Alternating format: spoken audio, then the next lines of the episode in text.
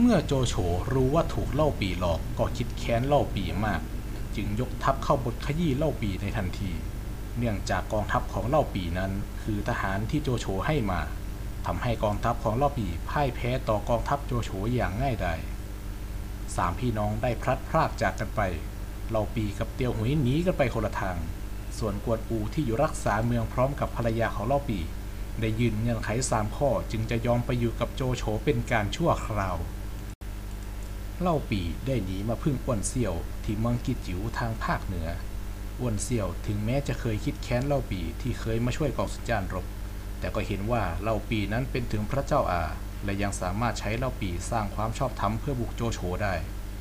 หลังจากเล่าปีได้หนีออกมาจากโจโฉก็ได้มีการไต่สวนกลุ่มคนที่จงรักภักดี และพยายามลอบทำลายตนได้ทำการสั่งประหารขุนนางชนชั้นสูงเชื้อพระวงศ์ไปหลายคน เรื่องนี้แสดงให้เห็นถึงความโหดเหี้ยมของโจโฉ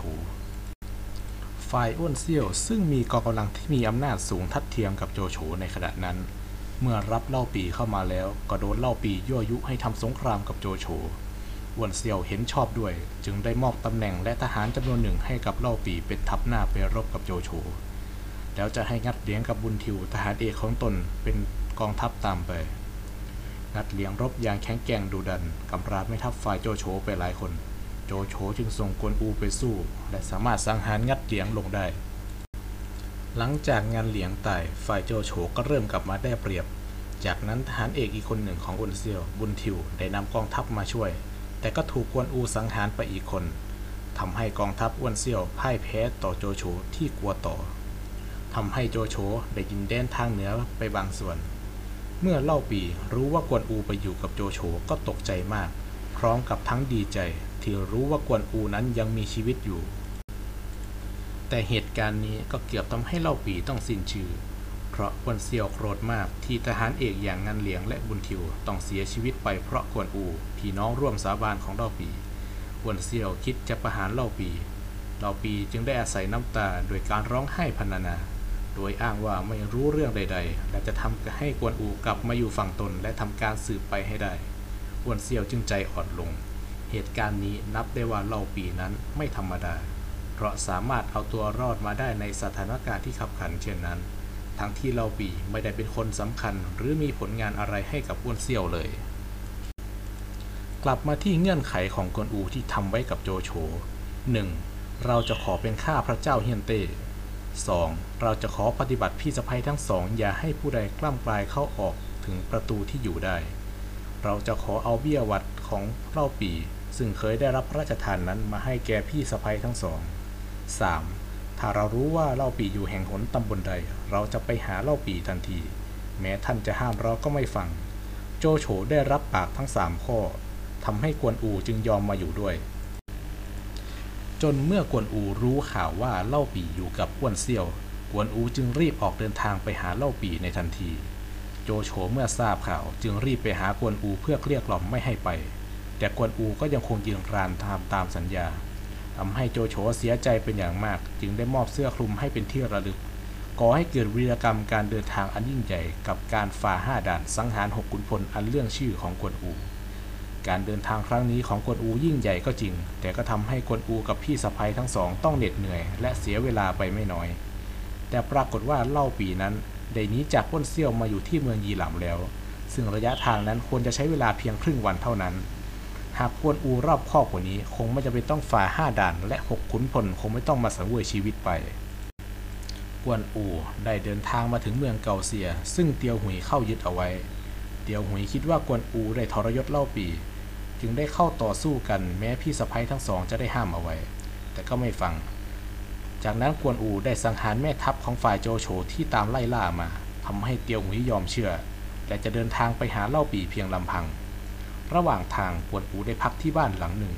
ในบ้านหลังนั้นได้ยกกวนเป๋งให้เป็นลูกบุญธรรมของกวนอูางด้านเล่าปีรู้ตัวดีว่าขืนอยู่กับอ้วนเซี่ยวต่อไปอาจจะตายได้สักวัน จึงได้ออกอุบายไปว่าจะไปเจรจากับเล่าเปียวซึ่งอยู่ทางใต้ เพื่อให้เป็นพันธมิตรกับอ้วนเซี่ยวอ้วนเซี่ยวหลงเชื่อจึงปล่อยให้เล่าปีไปเป็นทูตเจรจา เมื่อเล่าปีได้พบกวนอูทั้งสองต่างก็ร้องไห้คิดถึงซึ่งกันและกัน แต่กำลังจะเดินทางกลับไปหาเตียวหุยระหว่างทางนั่นเองเล่าปีได้พบกับจูล่งอีกครั้งหนึ่ง และจูล่งได้ขอติดตามเล่าปีไปด้วย เนื่องจากกองซุนจ้านเจ้านายเก่าได้ตายไปแล้ว ระหว่างนั้นเล่าปียังได้รับเอาเล่าฮองมาเป็นลูกบุญธรรม แต่กวนอูไม่เห็นด้วยทำให้เล่าฮองไม่ค่อยพอใจกวนอู และจะเกิดเป็นเรื่องราวในภายหลัง เป็นหนึ่งในสาเหตุการตายของกวนอู ทั้งหมดกลับมาที่เมืองเก่าเสีย สามพี่น้องได้พร้อมหน้ากันอีกครั้ง ต่างก็ร้องไห้คิดถึงกันและกันไปอย่างมาก ทางอ้วนเสี่ยวเมื่อรู้ว่าเล่าปีนี้ไปก็โกรธจะยกทัพไปตี แต่ที่ปรึกษาให้ความเห็นว่าเล่าปีนั้นมีกำลังน้อย จะยกไปตีเมื่อไหร่ก็ได้ ให้มุ่งความสำคัญไปที่โจโฉก่อน โจโฉกับอ้วนเซี่ยวเปิดศึกใส่กันอีกครั้ง แต่ก็เป็นฝ่ายอ้วนเซี่ยวที่ได้พ่ายแพ้ไป ทางด้านเล่าปีเมื่อตั้งหลักได้ เห็นโจโฉกำลังติดศึกกัวพันอยู่ทางเหนือไม่ได้อยู่ฮูโต จึงทำการยกทัพไปตีตลบหลัง แต่โจโฉก็กลับมาเร็วกว่าที่คิดทำให้กองทัพเล่าปีพ่ายแพ้และถอยกลับเมืองยีหลำ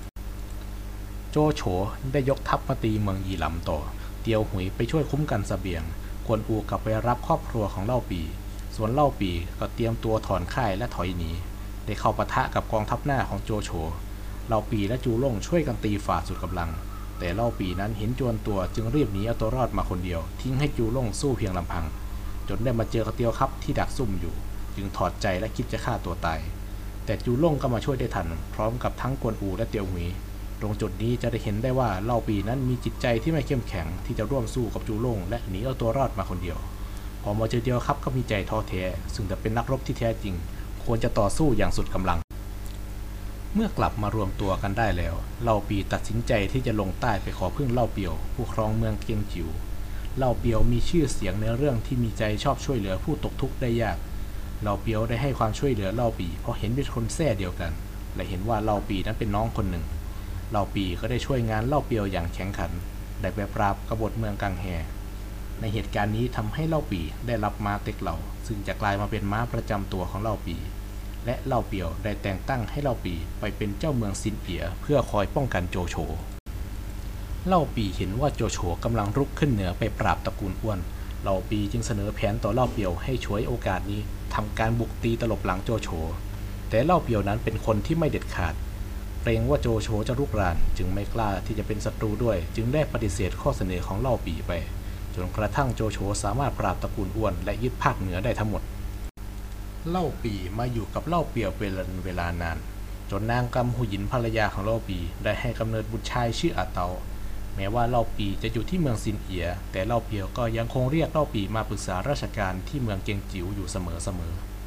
ยูมาวันหนึ่งเล่าเปียวได้เชิญเล่าปีมาปรึกษาเรื่องการยกตำแหน่งเจ้าเมืองเกียงจิ๋วให้กับลูกทั้งสอง เล่ากีคนโตและเล่าจ่องคนเล็ก เล่าปีเสนอที่จะยกตำแหน่งนี้ให้กับเล่ากีตามขนบธรรมเนียมทำให้นางชัวหูหยินกับชัวมอแม่ทัพแห่งเมืองเกียงจิ๋วที่คิดจะให้เล่าจองขึ้นแทนนั้นไม่พอใจเล่าปี บวกกับทั้งสองมองว่าเล่าปีอาจจะมาแย่งตำแหน่งอำนาจการปกครองเมืองเกียงจิ๋วได้ในอนาคต จึงหาทางคิดที่จะกำจัดเล่าปี